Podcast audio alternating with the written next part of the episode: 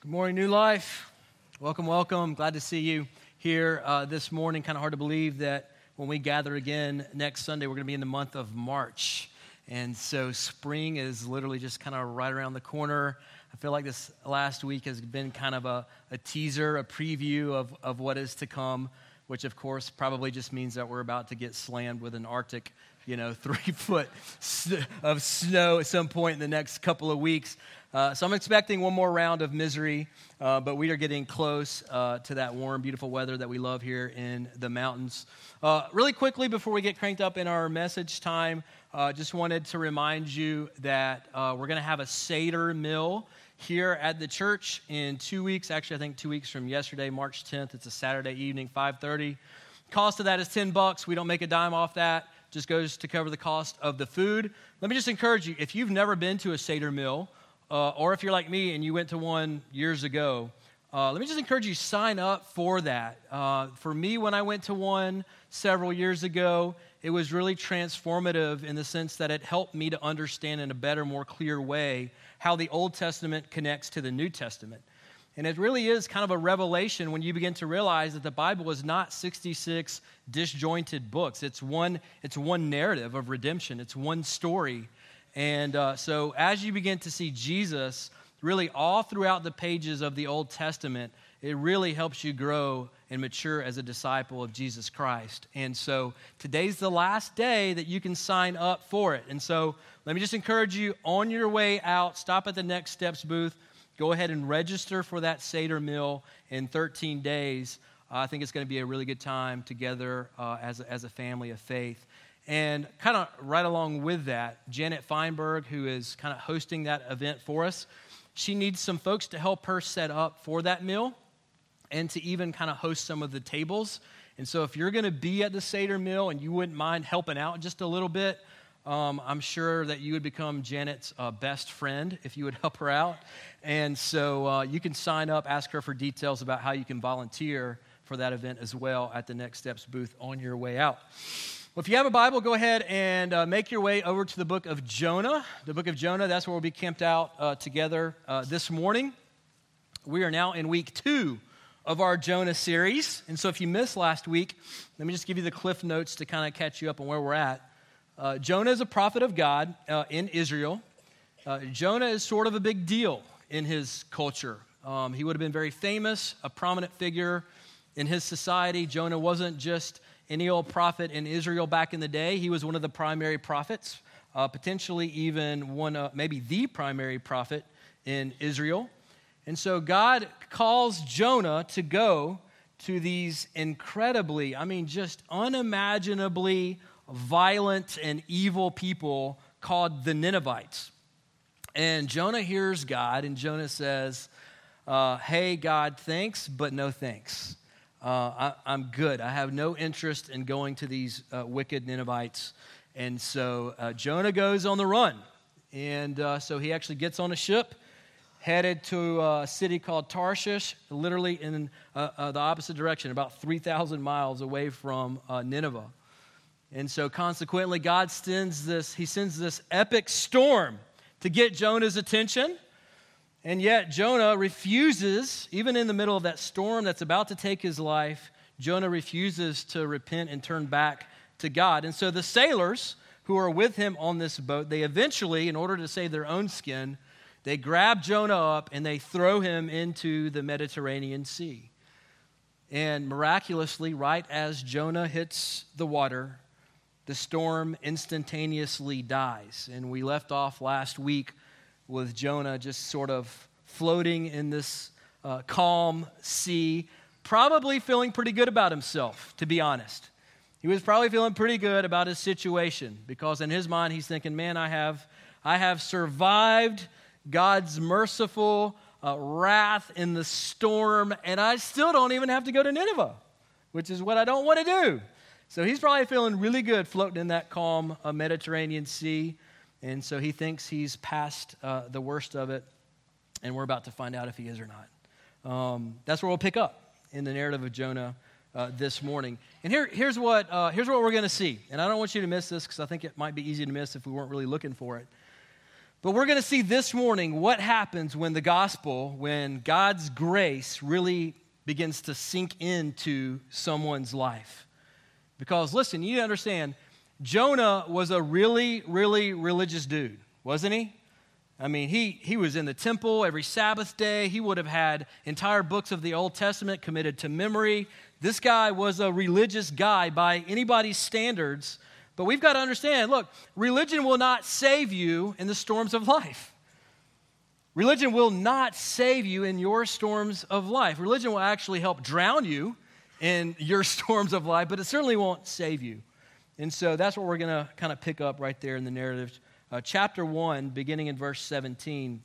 I think that last verse actually goes better with um, chapter 2, but nobody asked me. So we're going to start chapter 1, verse 17.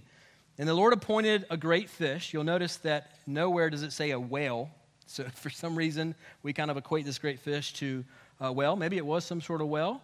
Uh, quite honestly, could have been uh, some sort of fish that is now extinct. Uh, we, really don't, we really don't know. And so the Bible doesn't give us that detail, uh, probably because it doesn't really matter. The fish isn't the, the point of, of the book. So God sends a great fish to swallow up Jonah, and Jonah was in the belly of the fish for three days and three nights. And so the storm doesn't get Jonah's attention.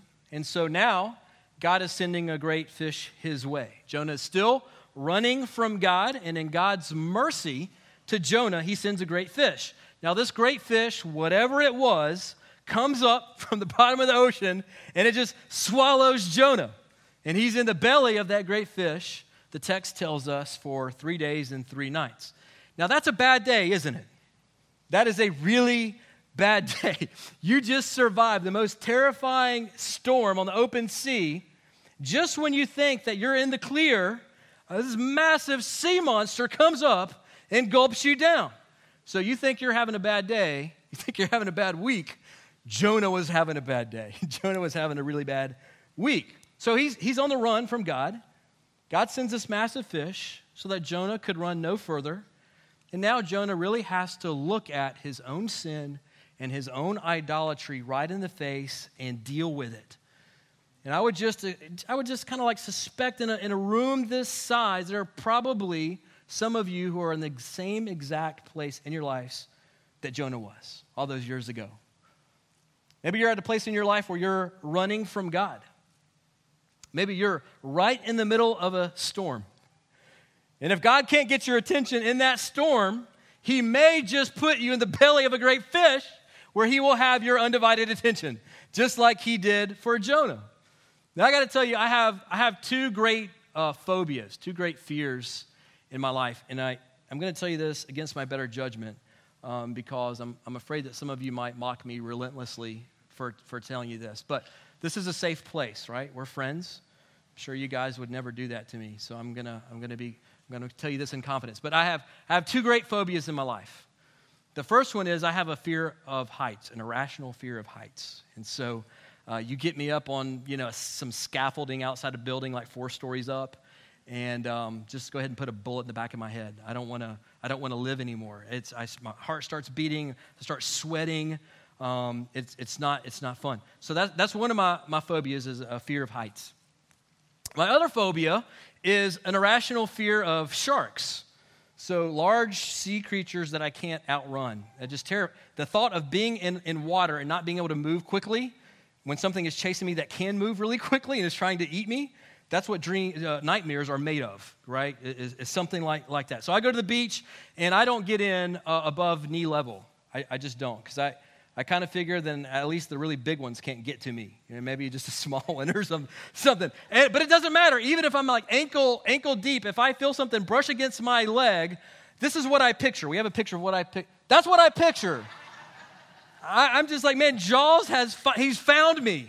He's been looking for me my whole life. He's found me. I'm about to die in the ocean in front of my, my kids. So, listen, if I'm in Jonah's shoes, um, I'd probably die of a, a, heart attack as soon as I see that bad boy come up with an open mouth. I'm just, I'm dead before he even gets there, right? I don't last three seconds, much less three days. But Jonah's apparently a tougher dude than I am. He goes three full days, three full nights. So, church, let us, let us learn from Jonah's pain and let us not repeat his mistakes. And this is our first point in the text this morning. Running from God can get painful. Running, can, running from God can get painful. Now, I know a lot of you are out there and you're saying in your heart and in your mind, Amen. Amen. I know what that's all about. It really can. It can get painful. Hebrews 12, 6 says that God disciplines those that he loves. God chastises his beloved sons and daughters. Now understand this. God's discipline in the lives of his sons and daughters, that is, that's his mercy toward us. Oftentimes we get that twisted and we think that the storm that comes into our life or the big scary fish that comes into our life, that that, that is a sign that God somehow hates us. We get it confused. We think, man, that, that's a sign that God has somehow abandoned me. We don't realize that it's, it's often in the storm or it's often in the belly of that fish that He is nearest to us. And that's where He's pursuing us the hardest because He loves us. And so running from God can get painful at times, as Jonah is finding out. Let's pick up Jonah chapter 2, verse 1. Then Jonah, now in the belly of this great fish, prayed to the Lord his God from the belly of the fish, saying, I called out to the Lord out of my distress, and he answered me out of the belly of Sheol. This is a Hebrew word, and the, the meaning there, the idea is there is like the grave. And so Jonah is telling us he's, he's like on the edge of death. He feels like he's in his own coffin, the belly of Sheol. He says, From that place of darkness, I cried, and you heard my voice. So Jonah finally calls out to God. In the depth of despair, Jonah repents. Now, that word repent isn't a word that we use a lot today in our culture, right? I mean, think about it. When's the last time that you use the word repent in just a normal conversation with a friend or family member. We just don't use that word much in our culture. But it's a word and a concept that actually it just saturates the, the pages of Scripture. So it's really important for us to understand the concept of what repentance is. So here's a biblical definition of repentance, in case you don't know what it is. This is what it means to repent to change one's mind, to be headed in one direction. So you're heading in one direction in your life, you change your mind and you end up turning around and you head in the opposite direction in your life. That's what it means to repent. So the idea is just imagine if you were, suppose it was late one night. You're getting off work late, you're tired, you're exhausted, you're just kind of in a haze, and you get on the interstate and you're driving along the interstate, and all of a sudden you notice that the headlights are coming for you. You realize that you're actually on the wrong side of the interstate. When you have that moment of realization, what do you do? Well, if you don't want to die or go to jail, what you're going to do is you're going to turn around as fast as possible and you're going to head in the opposite direction on the right way of that interstate, right? That's, that's the idea of repentance, and that is exactly what Jonah is doing in the belly of this great fish. Now, sadly, here's, here's the mistake that I see a, a lot of people make when a storm comes into their life, when the great fish of life kind of just swallows them up. The mistake that so many of us tend to make in that moment is that we, we curse God in those moments. We feel abandoned in those moments. Perhaps we even get angry at God. Not, not realizing that the belly of that fish, that really is the place where, where God is attempting to get our attention. And ultimately, He's attempting to rescue us because he cares for us and because he loves us. It's sort of like when you have a sick child. So, you parents, you grandparents know what I'm talking about. When you have a sick child, imagine that your, your child is dying from a disease of, of some sort. And the doctor has the cure for that disease in a, in, in a form of a shot, some medicine, a, a vaccine. But the child, not knowing any better, begins to, to fight against that doctor and that vaccine. They fight and they kick and they scream in an attempt to avoid the one thing that can actually save their lives. I remember growing up, um, my parents were missionaries in South America when I was a little kid, and so we were in Chile for four and a half years. And I can remember I was elementary age, I don't know, seven, eight, maybe years old. And I can remember uh, getting sick. The, the winters were very cold and wet where we were, and uh, I just wasn't, getting better. I wasn't recovering, and the doctors couldn't figure out what was going on. My parents couldn't figure out what was going on. So they finally took me into the, the doctor, and they did a chest x ray, and they discovered that both of my lungs were filled with fluid. I had a really awful case of pneumonia and actually was probably just a few days away from, from death. And in those days, what they would do is they would actually send doctors after hours to your, to your house so you wouldn't have to get out and expose yourself to more stuff. So they would send a doctor over to my house once a day, maybe even twice a day in the beginning, to give me a shot of penicillin. Now, I, I hated that shot of penicillin. It hurt really, really bad. I didn't want to get that shot of penicillin. Now, my parents forced that doctor to come and give me that shot of penicillin, not because they hated me, not because they wanted me to suffer and to endure pain. My parents made that doctor come and pull my pants down and give me a shot right in the bum because they loved me. Right? They loved me and they wanted to see me get better and they wanted me to, to see me thrive and flourish in my life and for me to live. And Jonah is teaching us this, this truth here, and this is our second point in the text this morning. God's discipline flows from his relentless love from, for his kids. God's discipline flows from a place of love for his children. And so, believer, don't despise God's discipline in your life. Embrace it.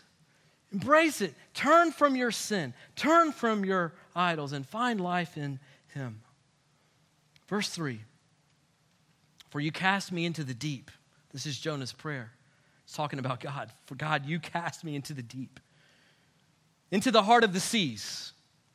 And the floods surrounded me. All your waves and your billows passed over me. Then I said, I am driven away from your sight, yet I shall again look upon your holy temple.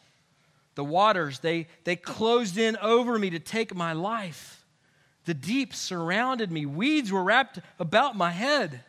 At the roots of the mountains, I went down to the land whose bars closed upon me forever.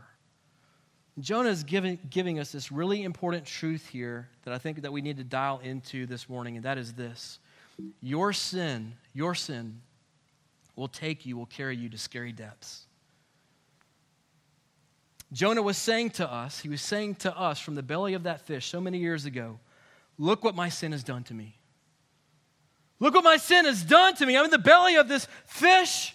I can't see anything. I've got acid covering my, my body. I've got seaweed wrapped around my face. I'm not sure if I'm going to live or I'm going to die.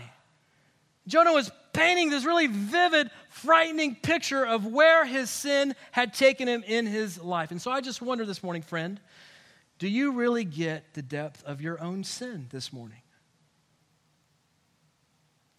Do you really understand the seriousness of your own sin? And I would confess that for me, many times I don't. Many times I, I can be the master of self justification.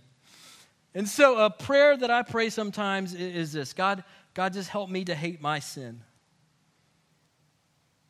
Help me to hate my, my own sin. God, I, wanna, I don't want to I don't want to love what you hate. So God, help, help, me to, help me to hate it. God, make me sick of my own sickness. In Jonah, he finally gets it. It finally begins to, to sink in in his life. And he begins to, to turn from his sin and his idolatry back to God. So, yes, your sin will carry you to scary depths. That's the bad news. Here's the good news. This is our next point God's grace is deeper than your sin. God's grace is deeper than your sin. As deep as your sin will carry you, as frightening as that place is, as dark as that place is, as deep as it is, God's grace is even deeper than that. Isn't that good news? That's incredible news. That's the gospel. That's God's grace to us. Let's pick up halfway through verse 6. Jonah has just painted this awful, terrifying picture of his own death for us, hasn't he? He says, Man, I am, I'm in my own coffin in the bottom of the sea. I'm about to die. It's scary. It's dark. He's using words like Sheol and death. And he paints this picture. And halfway through verse 6, you see the word yet. That's a word of hope in the scripture when you see that. He says, And yet, yet you brought up my life from the pit, O Lord my God. When my life was fainting away, I remembered the Lord, and my prayer came to you in your holy temple. Now, that is the incredible news of the gospel.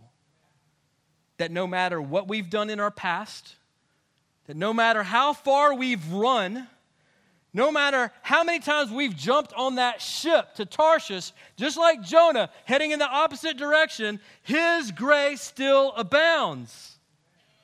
And he is near to us, and he is waiting with open arms. And so when you feel hopeless in your life, when you feel like maybe you can't even take another step, God offers life giving, life saving hope. And some of you may be feeling like at this point in your life, you may be just feeling like really hopeless right now. And some of you, I know, I know, are in some pretty dark places in your lives. Some of you, I know, are in some pretty scary places in your life right now. Jonah was there in chapter 2. That's where Jonah was. But I want you to know that as long as you have breath in your lungs, there is hope. There's hope. As long as your heart is still beating in your chest, there is hope. Hope in a God whose compassion is boundless. Don't give up, friend. Don't, don't throw in the towel. If you are in a dark place, if you are in a scary place, I just want to encourage you to reach out. Come talk to me. Come talk to one of the other elders or pastors here. There are people here who love you and who will walk with you through that storm as we point you and remind you of God's grace in your life. And listen, here's the good news we don't have to wait like Jonah did until we're on the brink of death and destruction to find God's grace. So often, I feel like that's our temptation, isn't it? We, we just kind of wait until we're literally at rock bottom. Like there's, we can't go any further. And it's at that point that we turn to God and find His grace. It seems like for a lot of us, that's what it takes. But it doesn't have to be that way. You don't have to wait until you're in the storm. You don't have to wait until you're in the belly of a great fish. His grace is waiting for you even now in this very moment. Verse 8 Those who pay regard to vain idols forsake their hope of steadfast love. Now, there's some debate among scholars about who Jonah was talking about here, these idol worshippers. Some say maybe he's talking about the pagan sailors in chapter 1. I don't think that's the case because, as we saw last week, it appears that they repented. They repented, they believed, they were worshiping God, they were making vows to follow Jonah's God. I don't think it's talking about them at all. Some would say perhaps Jonah is referring to the, the idol worshippers as the nation of Israel here, and perhaps that's the case. I think there's probably some truth there. But I think, at least in part, Jonah was talking about himself here. I mean, the whole context of chapter 2 is this prayer where Jonah is talking about himself and his relationship with God. Now, understand, this would have been huge to have a prophet of God in Israel confessing, I am an idolater. I'm a dirty sinner. Right? Because that was the accusation that prophets would typically level against pagan nations. And now Jonah is saying that of himself. He's saying, That's me. In my heart, I have hid an idol of self righteousness. In my heart, I've had this, this idol of hatred against the people that God has created and that He loves and longs to save. From that truth, I want to press into another truth, and that is this repentance leads to life. Repentance leads to life we have to identify and then confess our idols just like Jonah. You want, you want healing in your life? Stop hiding your idols. You want healing in your life? Stop lying to yourself. Stop pretending like you have it all together. Identify your idols, confess them, and then walk away. Crush them, burn them if you must, but get away from them in your life. Because life cannot be found in idols. Can't be. I know because I've tried almost all of them, and you probably have too. They seem promising in the moment, but they will always leave you empty and unsatisfied.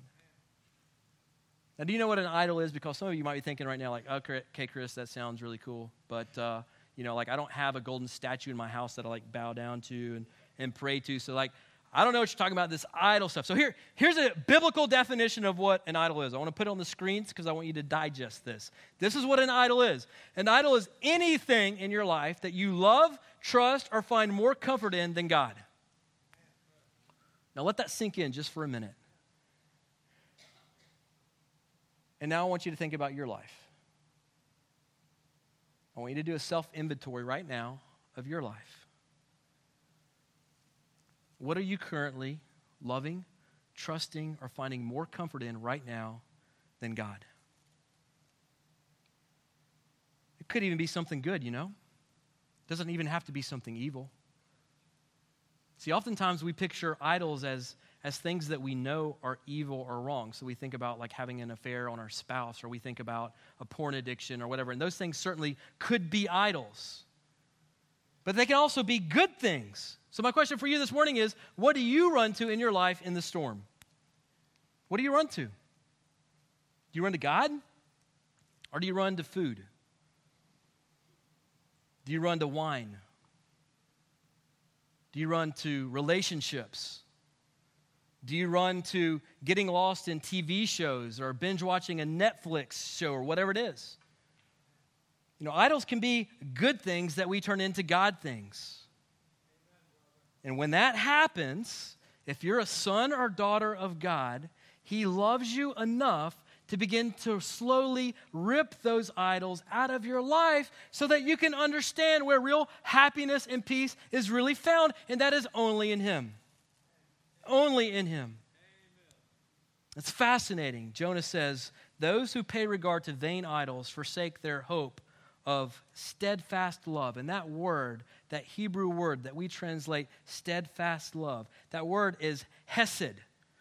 Right? So, so that is what we forsake when we love an idol more than God. And that word hesed speaks of God's unconditional, covenantal love with his people.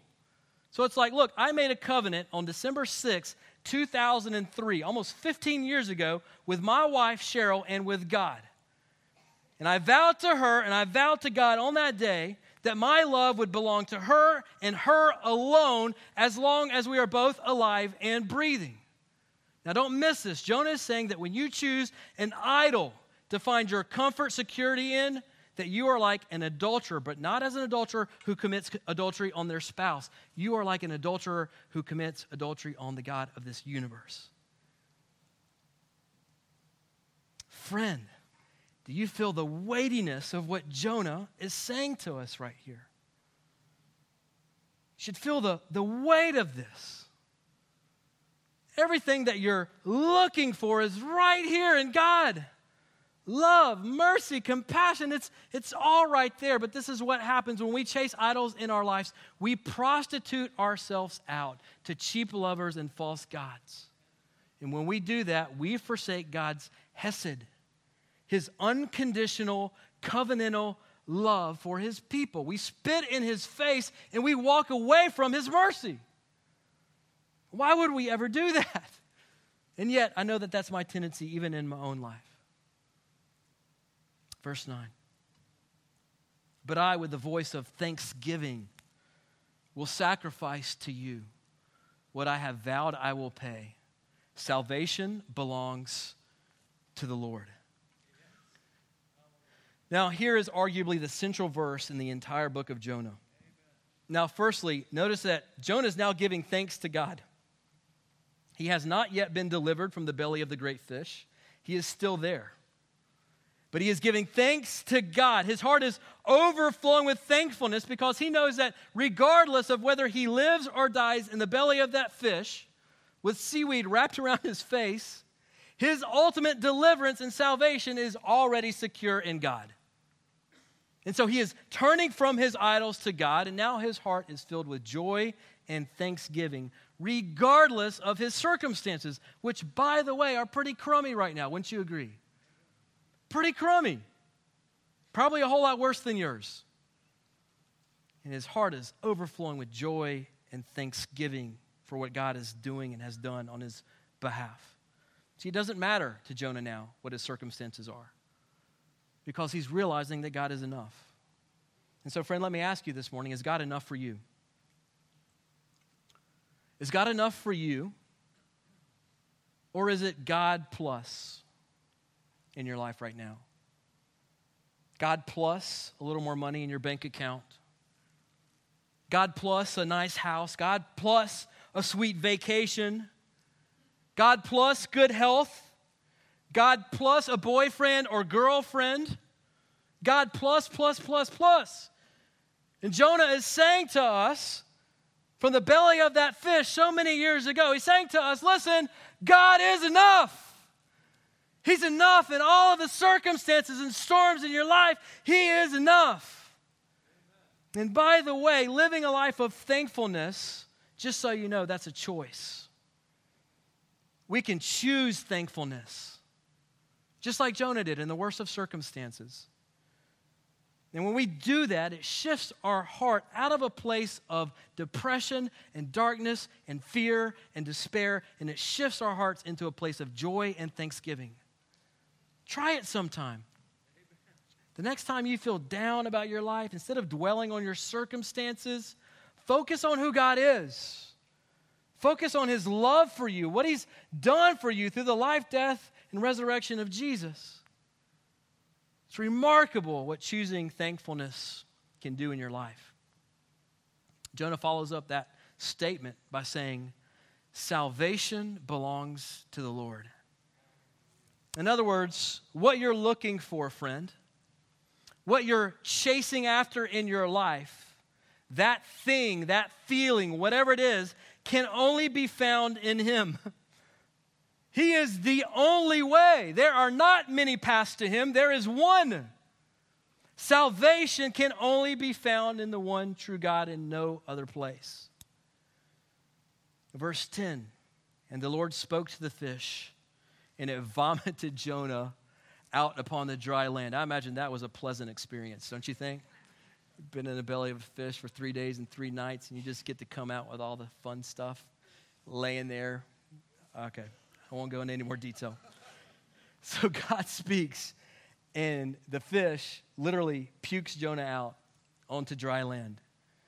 Now, Nineveh was not a coastal city, so Jonah likely still has over 300 miles to go before he gets to Nineveh.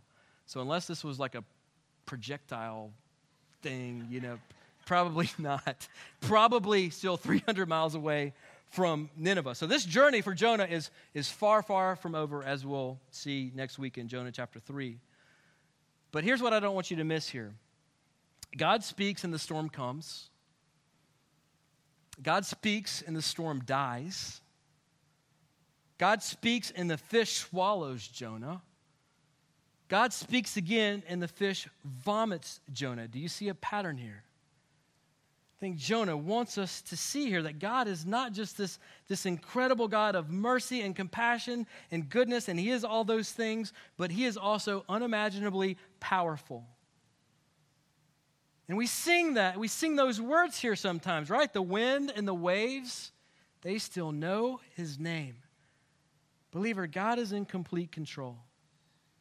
He's in complete control, and for the believer, that is like a warm blanket on a cold winter's night. Amen. Friend, there is nothing, when I say nothing, I mean absolutely nothing that will come into your life that God has not allowed and that He does not intend to use for your ultimate good and for His own glory. Now, that's good news, isn't it, friends? That's fantastic news. That's great news. That's the best news that you could possibly hear all day today. As we close this morning, the band comes. I want to invite you just to bow your heads with me for a moment as we prepare our hearts to pray.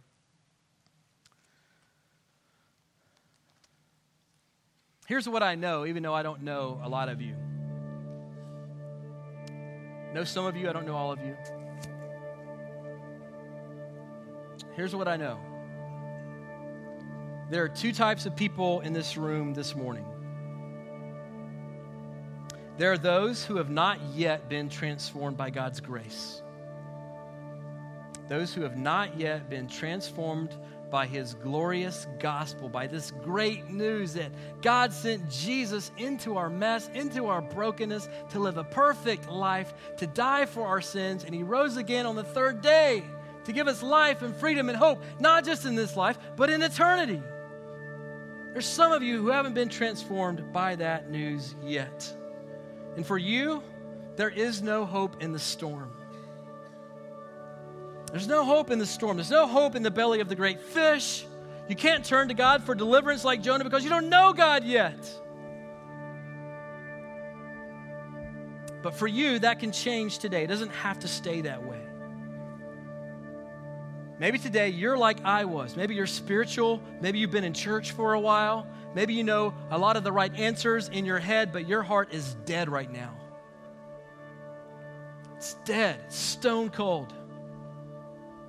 And you need God to infuse it with life in His, in His grace, and you need Him to give you a new birth.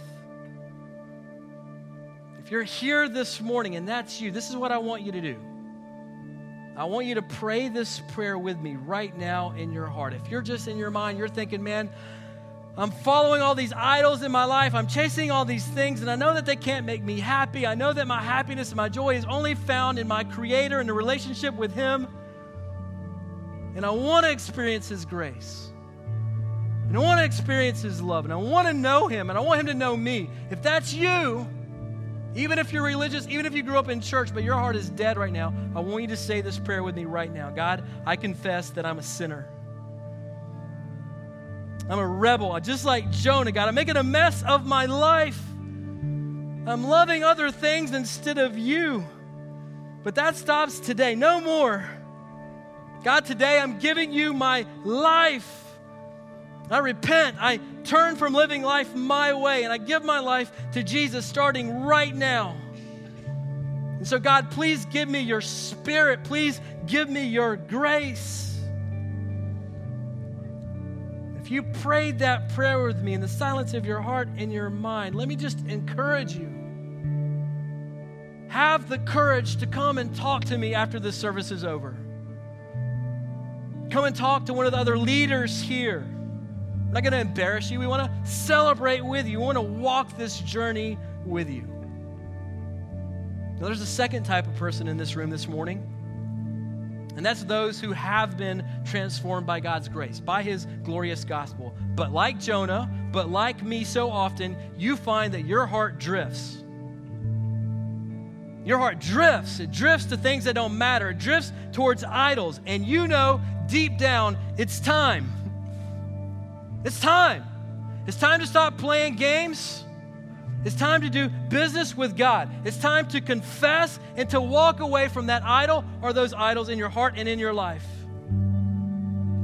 Whatever it is that you're loving and finding comfort in more than God, I just want to encourage you right now to lay it down.